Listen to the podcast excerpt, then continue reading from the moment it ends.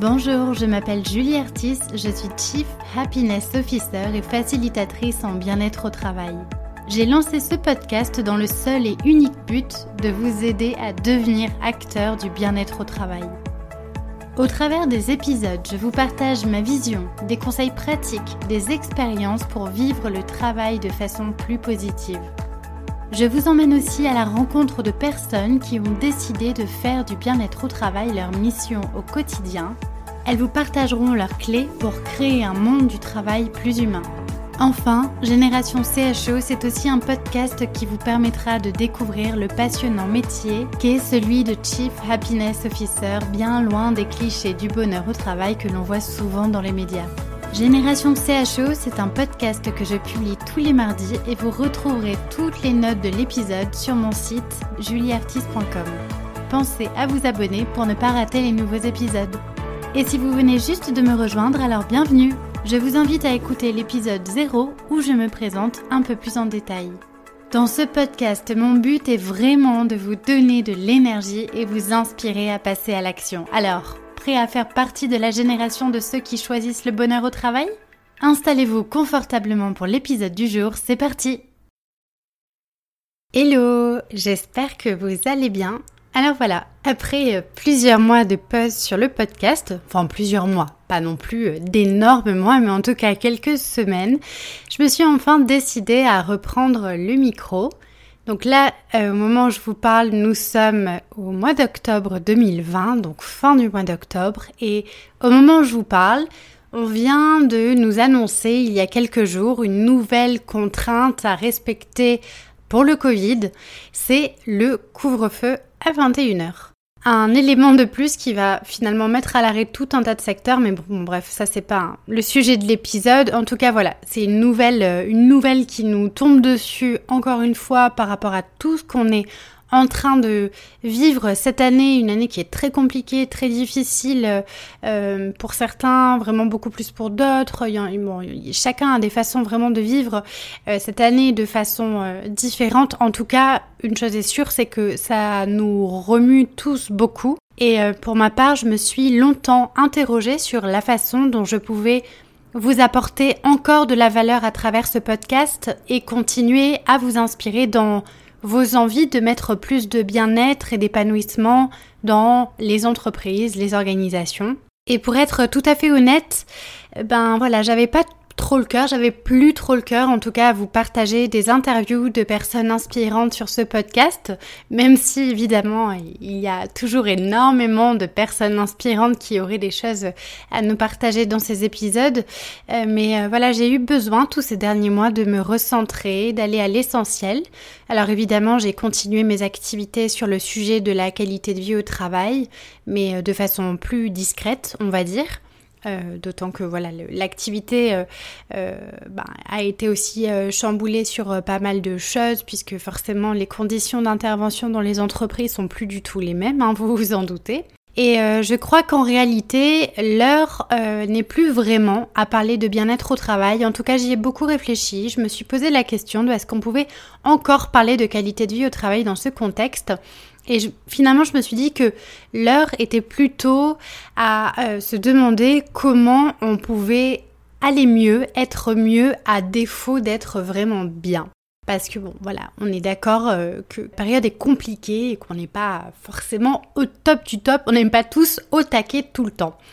Et donc, euh, les... je me suis posé pas mal de questions, je me suis demandé finalement comment continuer à avoir une vie professionnelle à peu près sereine dans ce contexte plutôt anxiogène et déroutant, comment arriver à surmonter l'inconfort aussi, comment, comment mieux vivre l'incertitude à laquelle nous sommes tous confrontés dans nos vies professionnelles mais aussi dans nos vies personnelles. deux mille vingt, c'est vraiment une année de transformation intérieure et extérieure. En tout cas, moi, c'est vraiment comme ça que je le vis. Personnellement, j'ai beaucoup travaillé sur moi ces derniers mois et je sens véritablement que deux mille vingt est une année de transformation profonde euh, dans ma personnalité, dans mes envies, dans mes besoins, dans mes euh, perspectives professionnelles et personnelles. J'ai énormément remis en question les acquis de ma vie, mes relations, mes projets, et cetera. Et si ce travail de réflexion remue beaucoup, il est aussi très con- constructif et, et ben voilà, malgré tout ce qu'on vit, je peux, je peux pas m'empêcher, mine de rien, d'être particulièrement reconnaissante, parce que c'est surtout quand on a des difficultés à traverser, à surmonter, que bien souvent, eh bien, on, on évolue positivement pour euh, tendre un peu plus vers la version de soi-même, en tout cas la version de, de qui on a vraiment envie d'être. Alors oui, je ne vous cache pas que euh, mon hypersensibilité et moi avons, avons parfois eu du mal ces temps-ci à, à faire face à tout ce qu'il se passe. Euh, pour ceux qui me suivent euh, sur mon compte perso euh, sur Instagram, euh, j'ai partagé pas mal de publications par rapport à mes réflexions sur tout ce qu'on vivait en ce moment. Et donc je, je vous invite à aussi aller me suivre sur Instagram si c'est pas le cas. Je serais ravie d'échanger avec vous aussi sur ce média. Et, euh, et donc voilà, vous savez que je suis assez hypersensible et toute cette période-là m'a pas mal remuée et, et je me suis beaucoup questionnée sur euh, qu'est-ce que j'allais continuer à partager avec vous sur ce podcast. Et c'est vrai qu'à défaut de toujours être cent pour cent optimiste en ce moment, en tout cas, j'ai fait le choix de rester positive face à tout ce que nous vivons. C'est parce que j'ai l'impression d'avoir enfin, euh, après tous ces mois de réflexion, de se sentir un peu perdue, j'ai l'impression d'avoir enfin atteint une espèce de, on va dire, stabilité émotionnelle. Et c'est pour ça qu'aujourd'hui, je reprends le podcast et euh, à vrai dire, j'en suis vraiment contente, ça m'avait quand même un petit peu manqué. Parce que voilà, le, le, j'ai pas perdu ma mission de vie, ma vocation, mon fameux big why qui est vraiment euh, celui de, de, de vouloir transformer le monde du travail et aider surtout les personnes à être outillées, avoir des solutions, des actions, des idées pour faire en sorte que tous ensemble on puisse transformer le monde du travail et le rendre plus positif, parce que, voilà, je vous le rappelle, mine de rien, on a beau parler énormément de qualité de vie au travail, la souffrance au travail, elle est quand même beaucoup trop présente et beaucoup trop présente surtout aujourd'hui face à tout ce qu'on vit. On voit, j'ouvre la parenthèse, mais on voit à quel point on a tous... Euh, beaucoup en tout cas du mal à, à, à vivre de façon sereine le télétravail notamment, donc euh, voilà, vaste sujet. Donc voilà, ayant atteint après plusieurs semaines de réflexion une stabilité émotionnelle, on va dire, je reprends aujourd'hui le podcast et je veux vraiment continuer à vous aider à trouver les ressources pour semer autour de vous des graines pour construire un monde futur du travail plus positif. Et aujourd'hui, euh, j'ai décidé, en tout cas durant les prochains épisodes, de vous parler euh, de sujets qui tourneront globalement, majoritairement autour de la résilience. Parce que c'est bien de ça qu'il s'agit en ce moment. Comment savoir s'adapter, comment savoir se réinventer. Et c'est vraiment tout un challenge que nous propose de vivre deux mille vingt. Et c'est pour ça d'ailleurs que je vous disais tout à l'heure que je peux pas m'empêcher, mine de rien, d'être reconnaissante pour toutes ces difficultés, parce que, eh bien, ça nous empêche finalement de d'être la tête dans le guidon, de, euh, de ne plus sortir de sa zone de confort. Au contraire, c'est le moment de sortir de sa zone de confort. C'est le moment peut-être de tenter des choses qu'on n'avait jamais tentées avant. C'est peut-être le moment de se former, euh, de prendre le temps de se former sur des choses qui nous tenaient à cœur depuis longtemps. Donc voilà, deux mille vingt, je trouve que euh, c'est une année aussi qui nous, ré... qui nous, qui nous invite à, à vraiment se réinventer et à, et à aller visiter tout ça. Et voilà, on lit un peu partout que derrière chaque crise se cache une opportunité, et, et, et c'est vrai, en tout cas, on a beaucoup plus à gagner de le voir de cette façon-là. Donc voilà, en tout cas mon choix à moi, c'est à défaut d'être tout le temps cent pour cent tous les jours optimiste, euh, c'est en tout cas de, de faire en sorte de rester positive et de se dire que tout ce qu'on traverse, ça a une raison et euh, on va essayer de transformer tout ça en opportunité. Et voilà, c'est ce que j'ai à cœur en tout cas de vous partager durant les prochains épisodes et j'espère que ça vous plaira. Aujourd'hui, notre vie au travail, c'est compliqué. Là-dessus, je pense qu'on est tous d'accord. Et avec la crise sanitaire, euh, tout son lot d'urgence à gérer, hein, euh, que ce soit la gestion du chômage partiel, la mise en place du télétravail euh, qui était euh, plus que forcé à partir du confinement. Eh bien voilà, les entreprises, elles font face sans cesse à de nouveaux challenges dans un contexte de crise qui est quand même euh, économiquement et socialement euh, assez compliqué. Et les premiers impactés, eh bien c'est nous, nous hommes et femmes de tous bords, de tout secteur, de toute profession, de toute vocation. Et une des choses les plus affectées, ce sont les relations humaines, le lien social. On en parle beaucoup, hein. Euh, comment remettre du lien social, comment faire en sorte de fédérer les équipes, comment euh, continuer à engager le collectif de travail face à tout ce qu'on est en train de vivre. C'est une, c'est pas une mince affaire. Et euh, on lit beaucoup de, de, de sujets relatifs à toutes ces problématiques d'engagement et de motivation dans le travail, et ça se comprend. Euh, et c'est vrai que c'est une question qui est légitime, hein. Comment on peut arriver finalement à, à tous continuer à, être, à se sentir fédérés à une culture d'entreprise, dans une organisation, euh, comment on peut aussi remettre du sens dans tout ce qu'on fait euh, au sein de son travail. Tout ça, ce sont des questions légitimes qu'on est en droit de se poser. La crise sanitaire, elle a vraiment placé la santé au travail en priorité absolue. Pour autant, ce que je trouve assez euh, quand même paradoxal, c'est que les questions profondes de qualité de vie au travail, elles continuent quand même d'être survolées de façon superficielle. Et franchement, je trouve ça vraiment, vraiment dommage. Moi qui pensais que le confinement aurait quand même chamboulé un peu plus les mentalités, ben on a quand même encore du boulot. Et voilà, bah, on invoque, on a, on a toujours les mêmes excuses, hein. On invoque le manque de budget, le manque de ressources pour prendre véritablement le, le, le sujet en main de la qualité de vie au travail. Et c'est pour ça que je suis d'autant plus convaincue qu'une personne comme le Chief Happiness Officer, parce que oui, hein, je, ne, je ne perds pas ça de vue, bien évidemment, je suis convaincue de son rôle. Alors on peut l'appeler Chief Happiness Officer, mais aussi euh, re- responsable expérience collaborateur ou tout autre poste similaire. En tout cas, il est fondamental au sein d'une organisation d'avoir une personne qui va être là pour euh, superviser, on va dire, ces questions relatives au mieux-être au travail. C'est un impératif absolu en ce moment.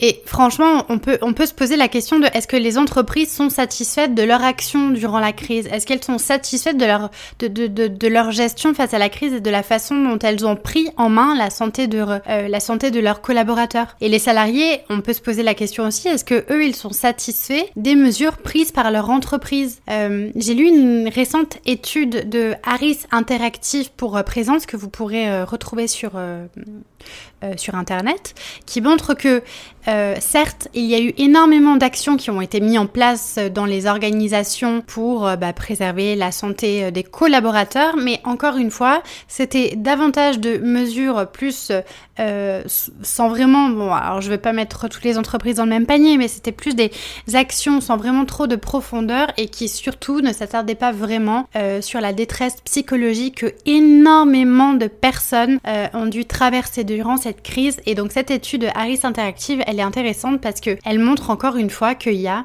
euh, un énorme gouffre entre la vision euh, des patrons, des managers et la réalité des salariés. Et il se trouve que mine de rien, malgré toutes les actions que les entreprises ont mises pour leurs salariés durant cette crise, eh bien l'étude révèle que beaucoup de salariés se sentent encore bien trop délaissés et ne sont pas correctement, suffisamment en tout cas accompagnés euh, dans toute cette incertitude, ce, ce, cet inconfort qu'on est en train de vivre avec cette crise du Covid.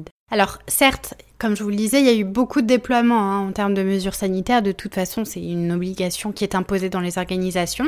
Et euh, certaines d'entre elles ont aussi euh, beaucoup proposé de nombreuses actions durant tous ces mois pour maintenir la communication avec leurs salariés, hein, notamment avec tous les outils euh, euh, de réseaux sociaux en ligne, avec euh, les Zooms, les webinaires, et cetera. Et franchement, c'est, c'est super. On a beaucoup utilisé euh, tout ce qui est euh, newsletter interne, les webinaires, les formations, les activités en visio pour euh, maintenir un semblant de lien social. Mais encore une fois... Euh, Je trouve, et c'est pour ça que le rôle de C H O est fondamental, parce qu'il est utile à ça, on n'est pas suffisamment à l'écoute des collaborateurs. Et pourtant, c'est fondamental. Est-ce que les entreprises ont réellement pris le temps d'avoir un accompagnement psychologique et social de chacun de leurs collaborateurs? Certes, plein d'organisations l'ont fait, mais elles devraient toutes le faire. Ça devrait être une obligation. Je vois tellement de, de, de, de personnes se questionner sur euh, comment je peux faire en sorte de fédérer mes équipes, comment je peux faire en sorte de remotiver euh, mes euh, collaborateurs après la sortie du, du confinement, et cetera, et cetera. Mais à tous ceux qui se questionnent sur les moyens de fédérer à nouveau leurs équipes avant de chercher compliqué, comment c'est simple. Demandez d'abord à vos collaborateurs comment ils se sentent. Demandez-leur tout simplement de quoi ils auraient besoin pour mieux vivre toute cette période. Et c'est pour ça que, au-delà du Chief Happiness Officer, le rôle des managers, le rôle des R H, c'est la clé. Mais oui, je comprends les contraintes de chacun, je comprends le manque de temps pour justement prendre le temps d'être à l'écoute de chacune des personnes de l'entreprise. Et pourtant, c'est ô combien essentiel. Il faut écouter. Et euh, apprendre à écouter, je, je, je me dis que finalement, c'est un des premiers enseignements de toute cette crise. C'est vraiment d'apprendre à... à écouter l'autre, à cultiver plus d'empathie, de bienveillance les uns avec les autres. Parce que gardons bien en tête que le soutien social, c'est le premier rempart contre la détresse psychologique auquel beaucoup sont en train de faire face en ce moment. Alors, si vous qui m'écoutez, qui avez envie d'agir, commencez déjà peut-être par être à l'écoute de ceux qui vous entourent. Déjà, soyez à l'écoute de vous-même, écoutez-vous, euh, soyez à l'écoute de vos émotions, de ce que vous dit votre corps, c'est déjà hyper important. Et puis ensuite, soyez à l'écoute de ceux qui vous entourent.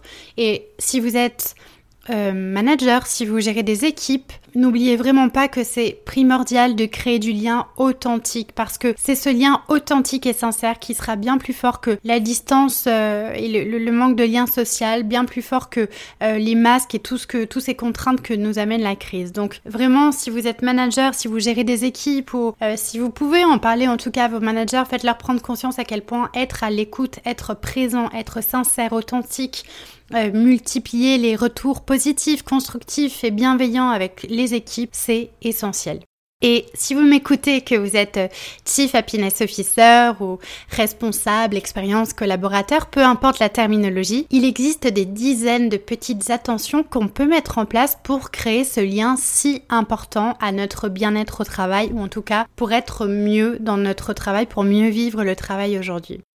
Le challenge, il est vraiment aujourd'hui d'accueillir l'inconfort et l'incertitude durant cette période et d'aider les autres à en faire autant. Et comme je vous le disais précédemment, déjà la première étape, si vous voulez déjà vous euh, accueillir cet inconfort de la crise, cette incertitude et puis aider les autres à en faire autant, la première étape, c'est comme je vous le disais, d'apprendre à accueillir vos émotions et puis oser en parler. Bien trop souvent encore, les émotions restent taboues. Au contraire, vos émotions, c'est, c'est ce qui fait votre singularité, c'est ce qui fait que vous êtes vous, c'est ce qui fait que vous pouvez être vous-même. Alors vraiment, osez accueillir vos émotions et en parler. Faites tomber le masque finalement, au sens propre comme au figuré. Exprimer vos émotions, c'est vraiment la première étape pour être plus résilient face à toute cette crise. Ensuite, la deuxième chose, c'est de se demander où vous en êtes. Alors, vous savez, vous pouvez retrouver sur Internet, si vous tapez « courbe du changement », vous verrez un schéma. En fait, la courbe du changement, qui est aussi appelée la courbe du deuil, c'est issu des travaux d'Elisabeth Kubler-Ross, qui est psychiatre et psychologue suisse. Et en fait, euh, c'est hyper intéressant quand on traverse ce genre de situation difficile dans une vie, hein, qu'elle soit professionnelle ou personnelle, de se situer sur cette courbe du changement. Parce que la courbe du changement, elle nous apporte un éclairage qui est plus qu'intéressant pour prendre conscience d'où on est euh, dans tous euh, ces cataclysmes, on va dire, euh, et de prendre conscience vraiment où on se situe dans tous les changements que nous vivons actuellement. Et cette courbe du changement, elle est intéressante et moi je trouve que vraiment elle donne de l'espoir. Euh, dans cette courbe, on distingue deux grandes phases. Il va d'abord y avoir une phase descendante euh, qui s'accompagne d'une attitude négative et contre-productive, une attitude, une attitude qui va davantage être tournée vers le passé, le refus d'avancer, d'aller mieux. Et c'est souvent dans ces phases-là un peu descendantes qu'on, qu'on, qu'on résiste au changement. Euh, ça a été notamment le cas quand on a vécu, par exemple, le confinement. On était dans le choc, la sidération. Ensuite, on est passé par des phases de déni, de négation, en se disant non, c'est pas possible, je peux pas croire ce qu'il se passe, ça peut pas durer éternellement, et cetera, et cetera. Puis ensuite, il y a eu la colère. Euh, on réalise qu'en fait, ben, typiquement avec le confinement, c'était la réalité et qu'on n'avait pas d'autre choix que l'accepter. Mais on sentait de l'injustice, de la colère, on, on cherchait un responsable finalement à notre inconfort. Et puis vient le moment de la peur, et puis là voilà, il faut faire face à tous ces sentiments de la peur de l'inconnu, de l'inconfort, de, de se dire que ben, il faut faire face à une situation sanitaire, économique difficile, et on se sent stressé, anxieux.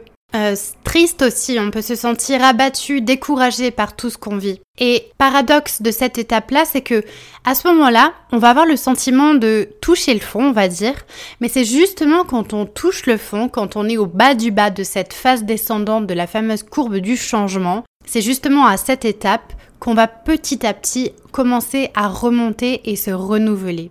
Et vient alors la phase ascendante où on adopte une attitude plus productive, on va dire, plus positive, plus tournée vers le futur. Et c'est vraiment là, euh, le, le, le, cette phase de, d'acceptation. On se dit que bon bah voilà, tout ce qui se passe, c'est comme ça. Ce qui est est, on essaie de faire avec. On se dit que c'est difficile, mais on va faire en sorte de s'adapter. Et peu à peu, on cherche dans tout ce marasme un sens à donner à ce qu'on vit. Et on voit un petit peu, comme ce que je vous disais au début de l'épisode, on voit un petit peu dans ces bouleversements une opportunité de faire et de vivre différemment. Et pour vraiment atteindre la sérénité, alors certes on est encore loin d'avoir tourné la page sur cette crise qui est, qui est loin d'être terminée, mais on peut commencer, quand on est dans cette phase ascendante, à regarder vers l'avenir, à retrouver un peu d'enthousiasme pour de nouveaux projets, plus d'espoir, plus de confiance, plus de, de, de, oui, de, de confiance en fait en l'avenir. Et du coup, pourquoi je vous parle de cette courbe du changement ? Parce que voilà, moi typiquement, je vous disais que j'ai pensé de ces derniers mois, j'ai énormément réfléchi sur ma vie professionnelle, personnelle, et cetera. Parce que ben j'étais dans cette courbe du changement, plutôt dans la phase ascendante, et petit à petit, ben il a fallu toucher le fond, et c'est ok. Euh, il y a aussi une phase d'acceptation qui est hyper importante pour pouvoir ensuite remonter. Et du coup, la réflexion que je vous propose d'avoir, c'est de vous demander vous aussi à quelle étape de la courbe du changement vous vous sentez aujourd'hui. Et quelle que soit la réponse, c'est ok. Parce que rappelez-vous que tout est affaire de cycle et que à chaque chaos précède un renouveau. Et moi, je trouve que quand on se dit que parfois on vit des choses qui sont difficiles, eh bien, on a toujours l'espoir de se dire que ça n'est qu'un cycle et que ça finira à nouveau par aller bien, bien mieux. Voilà pourquoi je vous partage cet outil, parce que je pense que euh, il est important de prendre conscience que tout ce qu'on vit, c'est des cycles, il y a des hauts et des bas, et qu'on soit euh, salarié, à son compte, dans sa vie pro, dans sa vie perso, et cetera, quelles que soient les difficultés qu'on vit dans une vie, et il y en aura encore un paquet. En tout cas, voilà, cette courbe du changement, je vous invite vraiment à vous y intéresser parce qu'elle permettra de vous situer et certainement euh, de pouvoir faire preuve de résilience un petit peu plus par rapport à tout ce que vous vivez à l'instant où vous vous en êtes. Et euh, le dernier outil que je voulais vous partager dans cet épisode, qui tourne du coup, vous l'avez compris, autour de ce sujet de comment être un peu plus résilient face à tout ce qu'on traverse, c'est euh, le cercle d'influence. Et le cercle d'influence, j'aurai l'occasion de vous en reparler un petit peu plus dans les prochains épisodes, mais juste pour poser un peu le, euh, le décor, c'est un concept qui a été amené par euh, Stephen Covey, qui a écrit un livre qui s'appelle « Les sept habitudes des gens qui réalisent tout ce qu'ils entreprennent ». Et euh, je vous fais le topo rapide, mais en gros, dans le cercle d'influence, il s'agit de distinguer deux choses. Les choses sur lesquelles nous pouvons agir, euh, dont nous sommes maîtres, les faits sur lesquels nous avons le contrôle. Donc Covey, lui, l'auteur, il parle de cercle d'influence. Ce sont toutes les choses que nous pouvons influencer. Et puis, d'un autre côté, il y a aussi toutes ces choses sur lesquelles nous n'avons aucune emprise. L'auteur parle de cercle de préoccupation. Ce sont toutes ces choses comme le comportement des autres personnes, euh, tous les phénomènes de l'environnement sur lesquels nous n'avons pas de contrôle et donc aucun moyen de les modifier. Euh, mais le problème, c'est que ce sont justement toutes ces choses qui nous préoccupent le plus et qui, qui vont mobiliser le plus nos pensées. Et donc, typiquement, euh, le fait que le Covid euh, bah, soit là en train de nous gâcher la vie, bah, on n'a pas forcément de contrôle pour, euh, là-dessus. En revanche, ce qu'on peut influencer, c'est notre façon de vivre les choses, notre perception des situations. Et donc, on a le pouvoir d'agir sur certaines choses. Et moi, je vous invite à vous questionner sur où est-ce que vous, vous avez envie de mettre votre énergie. Est-ce que vous avez envie de mettre votre énergie sur des préoccupations de choses que vous ne pourrez de toute façon pas changer, ou vous souhaitez mettre votre énergie sur des choses que vous pourrez influencer ? Donc en d'autres termes, on a tout à gagner à ne pas perdre notre énergie à ruminer des choses que nous ne maîtrisons pas.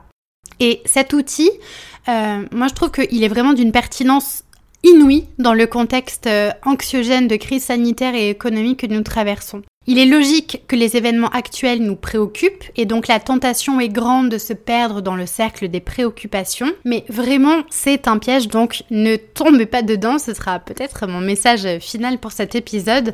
Plus que jamais, on a tout intérêt à nous focaliser sur les choses que nous pouvons influencer. Et euh, je vous rappelle euh, cette fameuse citation de Marc Aurèle euh, qui, qu'on voit souvent passer et que j'aime beaucoup, qui dit Donne-moi le pouvoir d'accepter les choses que je ne peux changer, le courage de changer ce qui est en mon pouvoir et la sagesse de savoir faire la différence entre les deux. Voilà, je vous laisse méditer là-dessus. Rappelez-vous que vous ne pouvez pas toujours agir sur ce qu'il se passe, mais vous pouvez choisir votre façon de vivre les événements. Si déjà on arrive à appliquer tout ça, ce serait super.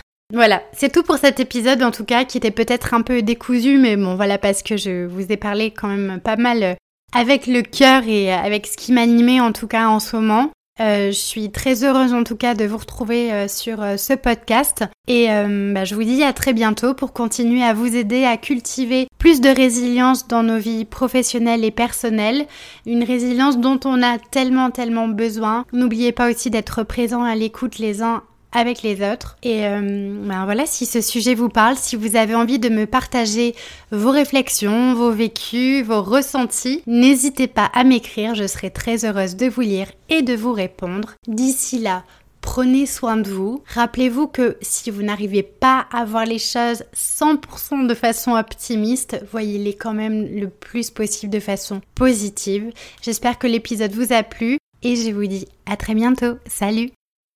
Voilà, c'est tout pour aujourd'hui. Mille merci d'avoir écouté jusque-là. Une dernière petite chose avant de nous quitter. Si le podcast vous plaît, je vous invite à m'écrire un petit commentaire ou à me mettre cinq étoiles. C'est le plus simple pour m'aider à faire connaître le podcast et ça me fera aussi très plaisir.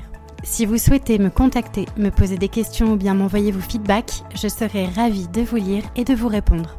Vous pouvez me retrouver sur mon compte Twitter arobase julie artis ou sur Instagram avec le pseudo Génération C H O. Encore un immense merci et je vous dis à très vite pour un nouvel épisode.